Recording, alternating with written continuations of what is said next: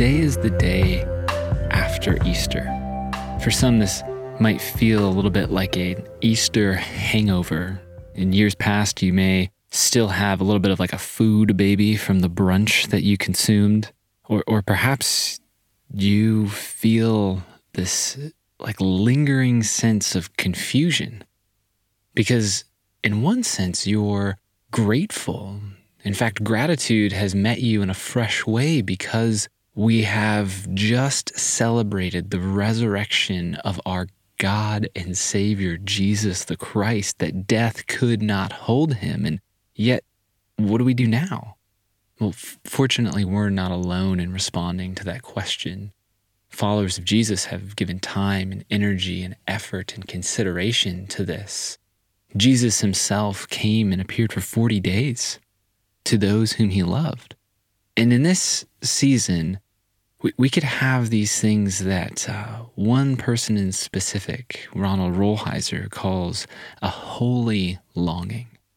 And today, the day after Easter, Monday, April 13th, 2020, as we're trying to center ourselves in Jesus in these few minutes here, I just want to remind us of the character of our Jesus, uh, specifically the character of Jesus in a season where we are mourning what was there, mourning what came before Easter, and also trying to receive this new life. And I want to do so through Psalm 23. The Lord is my shepherd, I shall not be in want. He makes me lie down in green pastures. He leads me beside quiet waters. He restores my soul. He guides me in paths of righteousness for his name's sake. Even though I walk through the valley of the shadow of death, I will fear no evil, for you are with me. Your rod and your staff, they comfort me. You prepare a table before me in the presence of my enemies. You anoint my head with oil my cup overflows. Surely goodness and love will follow me all the days of my life, and I will dwell in the house of the Lord forever.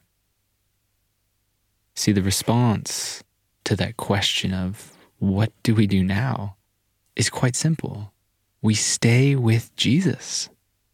You know, there's this moment after Jesus is with his disciples for some 40 days where he he finds himself with his followers on the top of a mountain.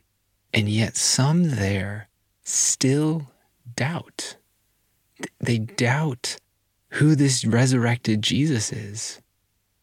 And I think there's a lot of grace and faith and favor to be had in that doubting. And so I just want to say to all of us in this season, whoever you may be listening, wherever you may be, that Jesus sees you. The resurrected Jesus sees you in your present moment.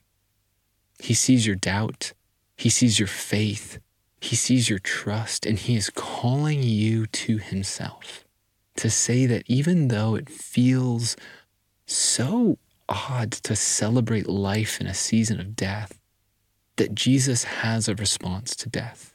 And so He's willing to wait with us in the midst of this.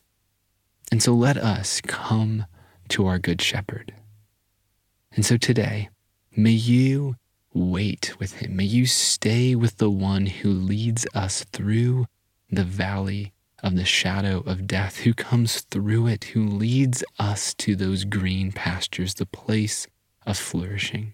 May we in this Easter season experience the flourishing nature of Jesus.